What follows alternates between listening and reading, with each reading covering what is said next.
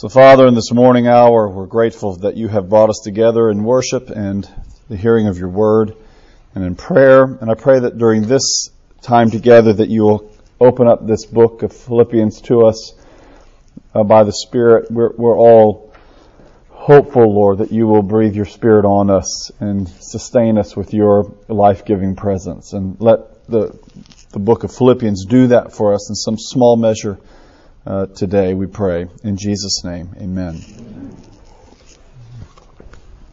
So I, I should say um, it's good to be with everyone today in the house of the Lord on the opening day of the Major League Baseball season. I know that's we're all that's okay. I shouldn't have said that probably.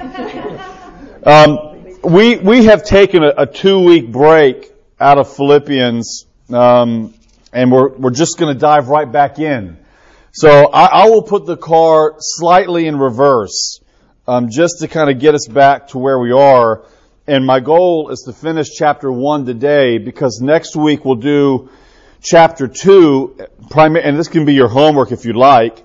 Um, primarily the first 11 verses, maybe the first 13 verses of chapter 2, which I think probably range somewhere near the heart of the book of Philippians, both pastorally and theologically. And I would imagine it's a part of the book of Philippians that most of us who've been in church life for a while might, might remember or have some familiarity with. You know, namely, you know, let this mind be in you, which was also in Christ Jesus. He was in the form of God. He took on a servant's role. He became obedient unto death, even the death of the cross.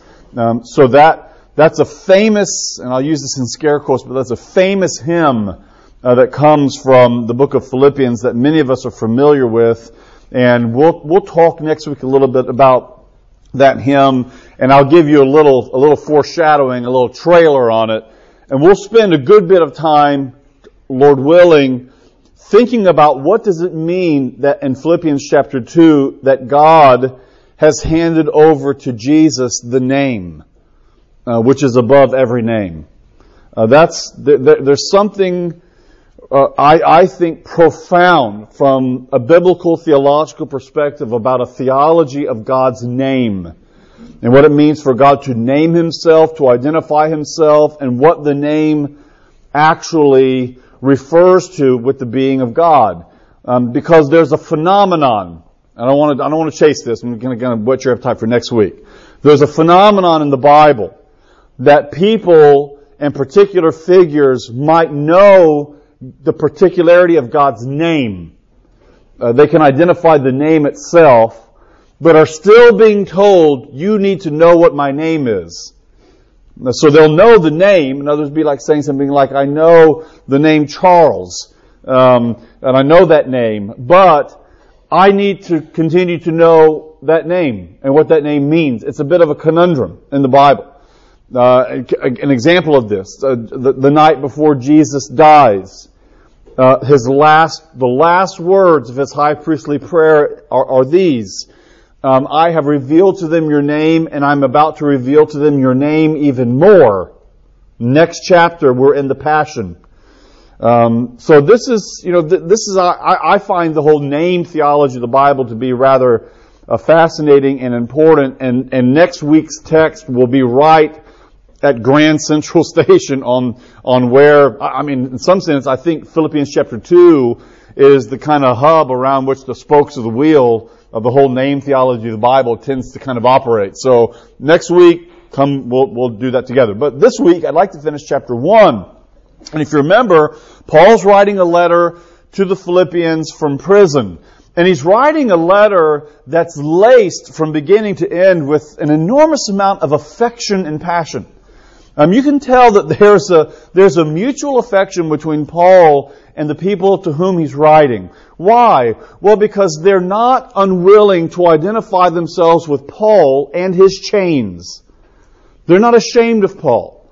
They're not ashamed of the gospel that Paul has brought, and they're not ashamed that the founder of their community, the founder of their Christian community, is now in prison, which I, which one, I guess, can surmise that there were other apostle-like figures around who were problematizing Paul and, and Paul's identity as an apostle because he was in, in prison. This is, there was a lot of tensions in the early church, um, even between people who had good and sound theology. In other words, they were they weren't sort of the bad guys on one side, the heretics, all wearing you know whatever color, and the good guys on the other side. There there were people that were confessional, orthodox, had a right view of the gospel, but they were still people, and there were factions. And the factions created a political dynamic. We're going to talk about that before the day's over. But those factions um, we're often putting Paul and Paul's apostolic legacy um, on some sort of public scrutiny. Um, is Paul really an apostle? And what we saw the last time that we were together is that Paul, I think, makes well, I, I, it's stunning every time I think about it. He makes this rather pointed claim. There are people out there who are preaching Jesus and the gospel for reasons of selfish ambition. Now, I don't even know what that might look like. Well, I guess we can guess. Um, but they're cr- creating, I guess, a, a, sense of a following. Um, you know that from the Greco-Roman period, um, that it was known that there would be particular intellectual figures that would arise and draw a school of thought around that person. A Cicero, for example, had a school of rhetoricians that kind of followed him. You might remember St. Augustine in the 5th century would go and hear Ambrose, the bishop in Milan. Why? Because he was just an incredible orator and he wanted to hear the power of this intellectual mind working itself out in persuasive speech. So I'm going to go and do that. I mean, there were figures that became galvanizing and magnetic forces that drew schools around them. And I think Paul uh, could sniff it a mile away and say, you know, I'm not sure that all the people that are out there doing Jesus' work are doing it from the purest of motives.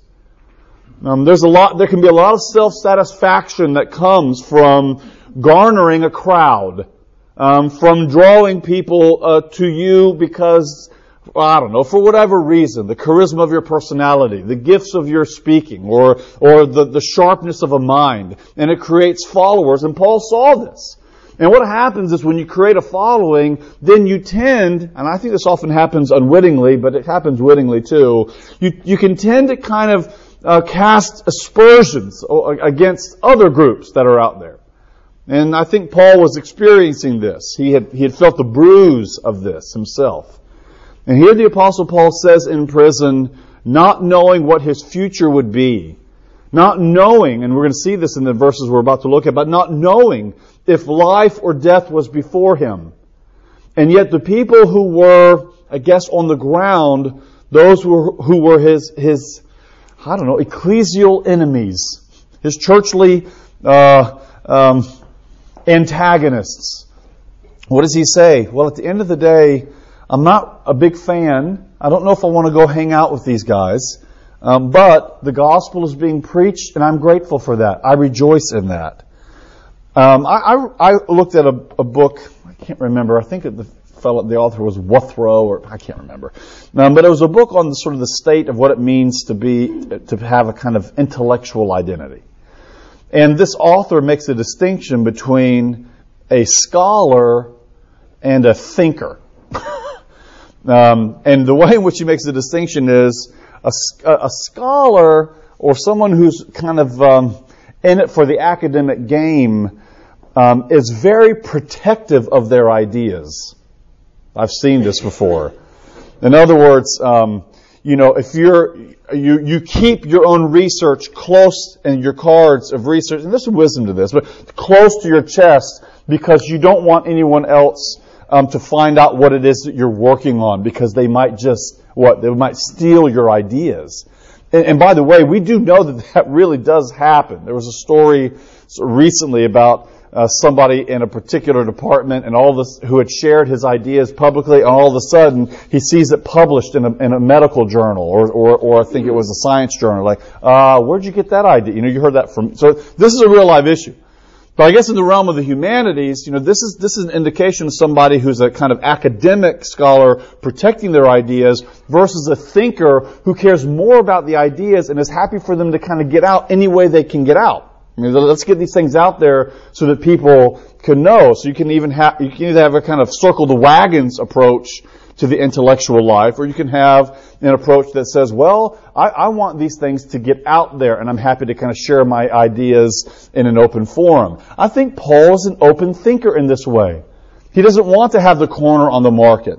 He doesn't want to sort of keep his own, I'm using an academic illustration here, but his research close to, to hand so that no one else can know what he's doing. He wants it to be open. Why? Because the subject matter is more important than the practitioner. I mean, that's crucial for Paul. What Paul's doing and what he's saying, the, the, the, message itself is, is, is way more important than the means by which the message is distributed. If I get to bring it to you, that's great. God has blessed me to be able to do that. But if someone else does it and they do it effectively, go at it. So I think Paul says, what, you know, whether they preach it from selfish ambition, whatever their motivations are, at the end of the day, I'm happy that the gospel is being preached. Then he moves into verse 19. I'd like for you to look at this. If you have Bibles or phones, I'll just read it out loud. I call this section, verses 19 through 26, Paul's uh, death and life vision. His death and life vision. This is what he says. For I know that through your prayers, and the help of the Spirit of Jesus Christ, that this will turn out for my, now, all the English translations say deliverance, and that's fine. Um, but the word here is the same word that we would translate in other places as salvation. Alright? So I'm going to read it again. I'm going to put it this way. For I know that through your prayers and the help of the Spirit of Jesus Christ, this will turn out for my salvation.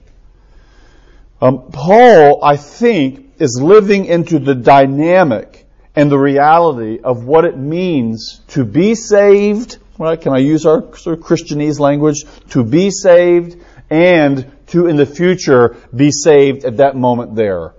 Salvation is a lived and dynamic reality that's rooted in a future hope. We, we wait, why? Because we know, if, okay, I'm going to talk theology jargon here. We know that our justification, Romans chapter 5, is secured for us in a past time event. But we also know that our justification, that as we've been made right before God because of the life and death of Jesus Christ, that that also has a future dynamic to it as well. There will be a future day where we are justified there as well. Right? And here Paul is saying, I have a future hope that my salvation is, will be worked out in the future. I know that Christ has died and raised and I'm in him, in him, and I also have a hope that in the future that salvation will be actualized in that moment as well. That's future hope. Um, was it today that we heard the prayer? Uh, what was the text where um, pray, no, it, it, was the, it was the anthem that we, we heard today out of the prayer book. The first one that was in English. The second one was Auf Deutsch. That was a little was interesting. Um, uh, but the, the, the, English one, where it said, um, uh, and at the hour of my death, uh, let, let me not let go of, I'm not doing, this is the Genelec gloss, alright. Uh, yeah, what's the last line? Read it out loud.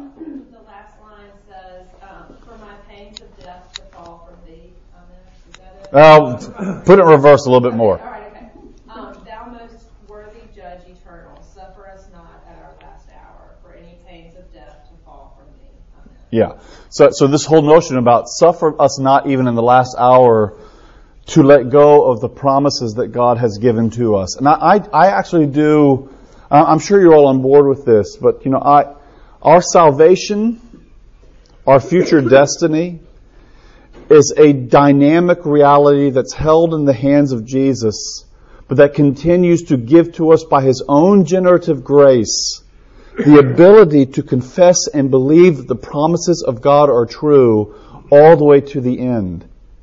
It's, it's, not, it's not marked necessarily by, again, this is why I think Jesus loves to use sort of picayunish illustrations to describe faith. Mustard seeds, small things. Why? Because it's not sort of the measure of faith, it's the object of faith. And a recognition that what does faith look like? Faith looks like holding on to the promises of God. There's one of my favorite etchings of John Calvin, and um, he, he looks as ornery and dyspeptic as ever.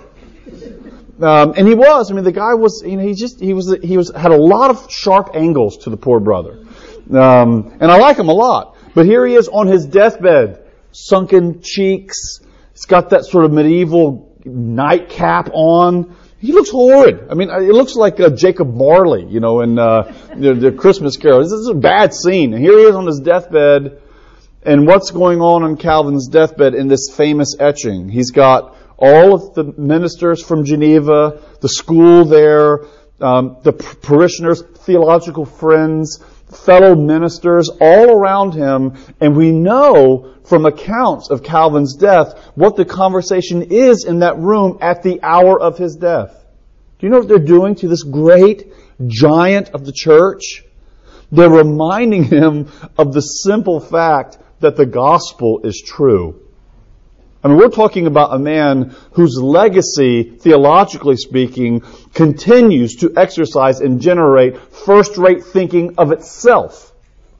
And yet this profound Himalaya of the church, that's what Karl Barth described John Calvin. He is the Himalayas. He's a mountain. There he is on his deathbed being reminded of the simple truth of the gospel. Um, it's, it's not an apocryphal story about the theologian Karl Barth that someone asked him at the end of his life. This is in the Eberhard Busch biography on Barth. Someone asked him, Karl Barth at the end of his life, another Himalaya, I think. Um, what do you uh, what, what, what, tell us about your theology? Here he is in his in his 80s, and he said, "Jesus loves me. This I know, for the Bible tells me so." Right? I mean, there's something about when you're at the last hour that the simplicity of the gospel, uh, for all the profound thought that it can generate, but it's the simplicity of the gospel that we need to be reminded of. And in that final hour, wanting to lay claim and hold on to those promises even then. Paul has assured confidence in his future salvation because of his confession of what Jesus has already done for him. So here he is in prison and he's saying this, and it's going to get even more intense here. Because my eager, my eager expectation, here's Paul. My expectation, my hope, that I will not be ashamed, but that I'll be filled with courage. Now as always, Christ will be honored in my body, whether by life or by death. I mean, that's, that's an interesting turn of phrase, and not a way in which I think we normally think. That God, Christ will be exalted and honored in my body, in, in the fullness and totality of my being. Um, that that I would that I would yield myself to Him completely, soul and body. And what does He mean here? I think what He's what He's intimating is um, the, the, the the martyr's death that He might be facing here, which we know, by the way, He does not, but He in time will under Nero, and it's a and it's a very bad scene. Apparently, Paul has his head removed from his body, right? So he knows that his body. Um, could have the implica- the effects of, of suffering that's not just sort of internal, but actually in, in a martyr's end. And this is what he says, that Christ would be honored, whether I live or whether I die. And here's one, here's a, here's another famous bumper sticker line from Philippians. For me to live is Christ, and to die is gain. I, I don't know about you. I've, I've known this Bible verse since I was a little boy. For me to live is Christ and to die um, is gain. Um, but it's like, I guess, any simple statement that you become familiar with as you reflect on it, I think, in time. Its profound nature begins to impress itself on you in deeper and richer ways. Do you hear what Paul is saying there? For if I, if I live, I'm going to live for Christ. And if I die, it'll be gain because I will no longer be burdened by the weariness of this earthly existence. And but, but what will it look like? It's going to look like I'll be with Christ. So whether I live, it's, it's about Jesus. And whether I die, which frankly is a pretty good deal, that too is all about Jesus. I mean, do you get the sense here of the sum total of the apostles' vision of what it means to live in Christian existence?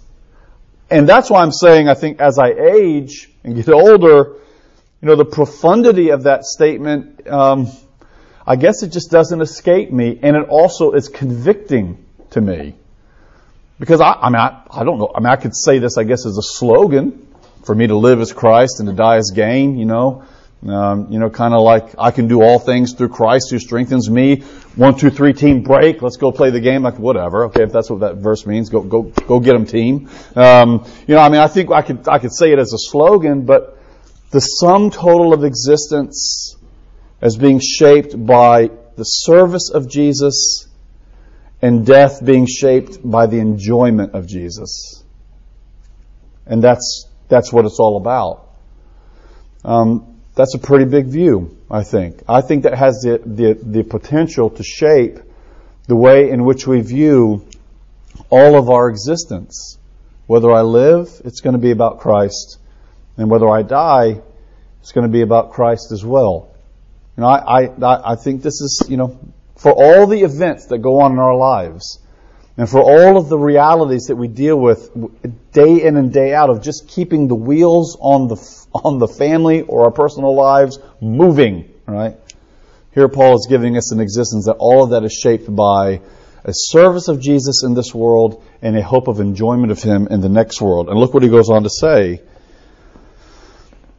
If I am to live in the flesh, that means fruitful labor for me. I get to serve Jesus if I live in the flesh. But what I shall choose, I cannot tell. Now that's one of those lines where you go, Paul, you didn't really mean that, did you? Because you know you don't have a choice. Uh, you know, your, your, your, your death has got a marked day. But I think what he's talking about is what is his own sort of, his own internal yearning. Well, what, what, what do I really prefer? To stay in this world and to serve Jesus with fruitful labor, which means what? More people like you, Philippians but more fellowship with you. The sweetness of, and the burdens, but also the sweetness of, of a life lived in service of Jesus. And then he says in verse 23, I'm kind of hard pressed between the two. And if you want to know the truth, I'd kind of rather depart and be with Christ. That's a lot better. But to remain in the flesh, that's better for you. That's more necessary for you. So I know what's going to happen. Here's Paul speaking a future word, I know that I'm going to remain. And my remaining is going to be for the fruit of your existence and your faith, Philippian believers who I love so much. Living with Christ or dying with Christ, the future hope. And Paul recognizes as he lives between the continuum of his existence, now and then, that all of it is shaped by a life of service and enjoyment of Jesus Christ. It's, it's a, it's a life and death view that I think gives us a kind of lens for the, the way in which we might view all of reality. Well, let's look at the last verses of chapter 1.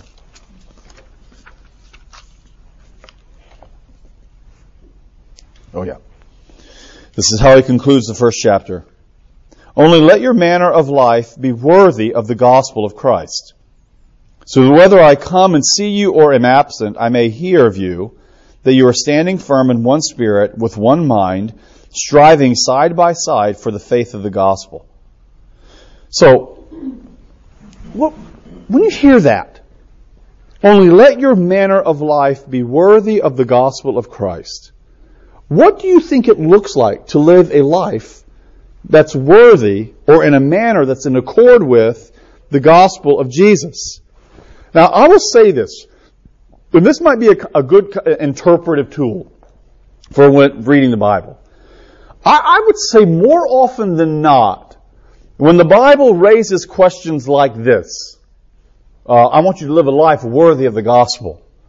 That the Bible doesn't tend to leave that question in the abstract so that we kind of go off with our own instincts to figure out what does it mean to live, lead a life worthy of the gospel? Well, it must mean this, that, and the other. And whether or not that's true or not, and I'm sure much of it is, Paul doesn't leave this question hanging in the air. Hey, by the way, I want all of you to live a life worthy of the gospel. That becomes a kind of empty platitude, I think, in a way. What Paul does is he now explicates and fills out what he thinks a life in a manner worthy of the gospel actually looks like. So he says, I want you to live a life worthy of the gospel. And I'm going to tell you what that looks like. Well, here it goes.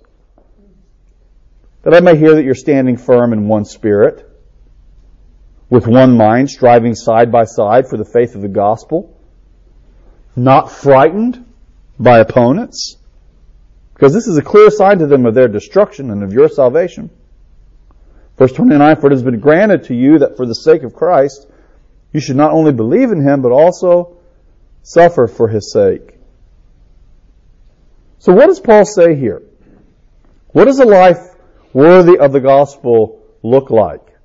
I think the answer to that is it looks like a community absent divisions. I want you to live a life worthy of the gospel. But I want you to live a life worthy of the gospel insofar as it looks like a community that's absent divisions. Do you see this? Stand firm in the Spirit with, and here's the operative word all the way through this part, with one mind. With one mind, striving side by side for the faith of the gospel. And then thirdly, not living and operating in fear. I think here Paul is saying to beware of divisions that so quickly creep into the life of the community of faith to render the community asunder. And can you tell, can you sniff it here? You've already, Paul's already modeled this for us in chapter 1. But can you sniff why Paul is fearful or is challenging them to lead an existence absent division? Not Oh, I hope this isn't not to produce a Christian Coca-Cola commercial.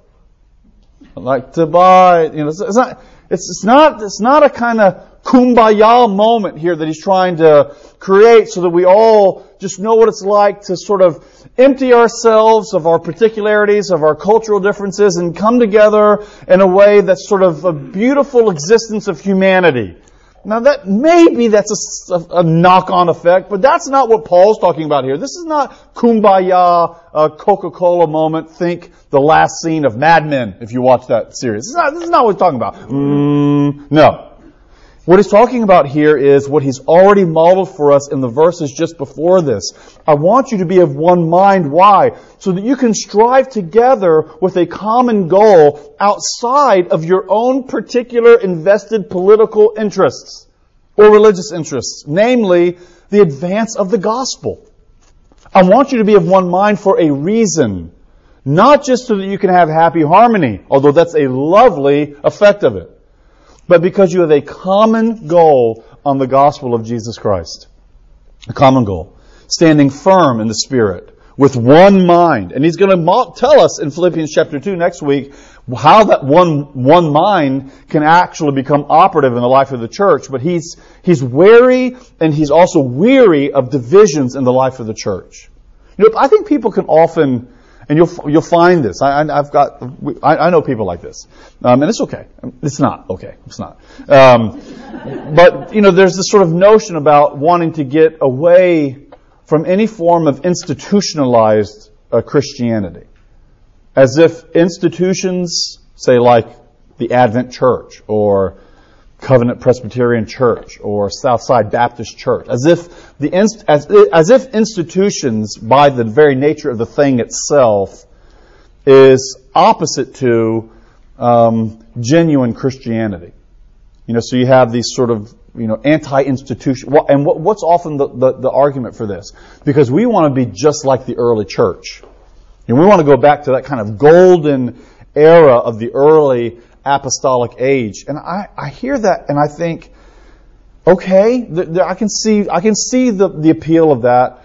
But you do read the New Testament, right? I mean, the, the, there's no golden age. I mean, it, it was messy from the beginning. People were at odds with one another. You know, Peter completely punted with Paul because he felt the political pressure of the other Jewish Christians who didn't want Peter acting like Paul. And then they had to go back to the Jerusalem Council and get all of that adjudicated because of all the mess that was going on. And then you go to the church at Corinth. That's a happy place, right? Um, I mean, it's, it's, it was a mess. There's no such thing as a golden apostolic age. And here is Paul fully cognizant of that. There are dangers, there are dragons that lurk in ecclesial life. That aren't there simply because of the institutional dynamics per se of Christian existence, the organizational side of Christianity. It's because given our own predilection, and think about what's going on in our world right now. And i will be careful because I don't want to get it, I don't want this to kind of draw attention away from the, the central issues. But think about the ways in which our world today are moving toward identity politics and identity religion. All right? I mean, have you seen this? Did you did you read this op-ed piece about what happened up at Princeton Seminary and Tim Keller? Right? No, you can't come. Why? It's it's this kind of a religious identity, this this identity politic that's going on. That's now. Um, I don't know if you if you read the Wall Street Journal, but there's a, there's a great section this weekend that's in an interview with Jonathan Haidt, H-I-A-I-D-T. He's a sociologist from, from uh, that I think teaches at, uh, in New York. Um, fascinating what's going on, on, on campuses today. You heard about Middlebury College?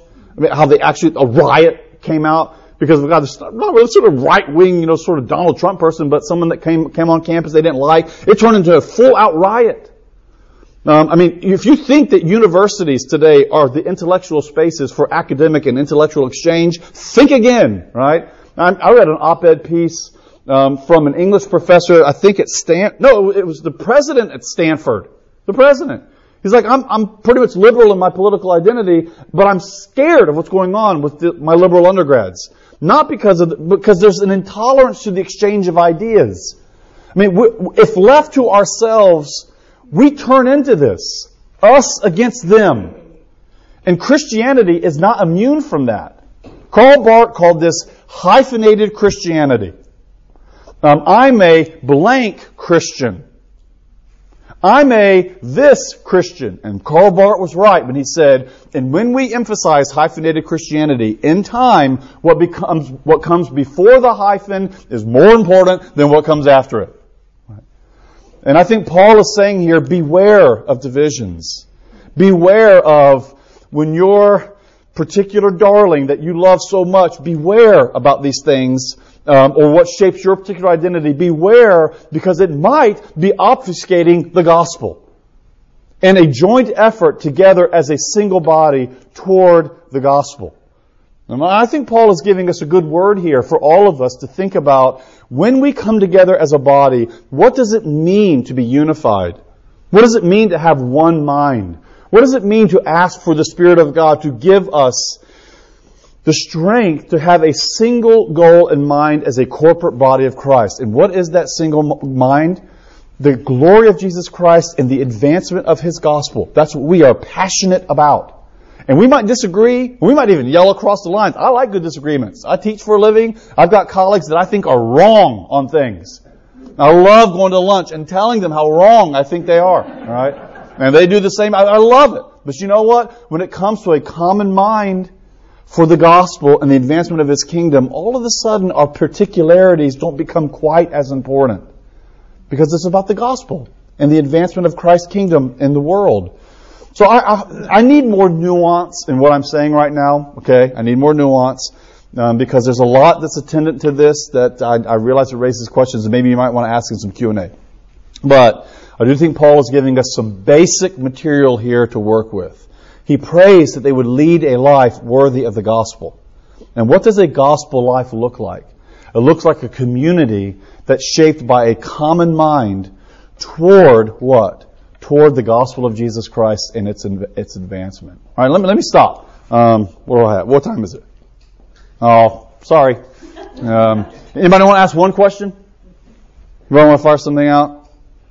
Well, I, just, I mean, it's really powerful stuff, but it is just saying that we just mustn't forget forget that the gospel. We must in our daily lives. I mean, I know you've just said that, but I mean, on a personal level, yep. with our children, our family, our grandchildren. Huh. When you read what's happening in London, where there's more mosques and the, the churches are just empty, and so Christianity is leaving.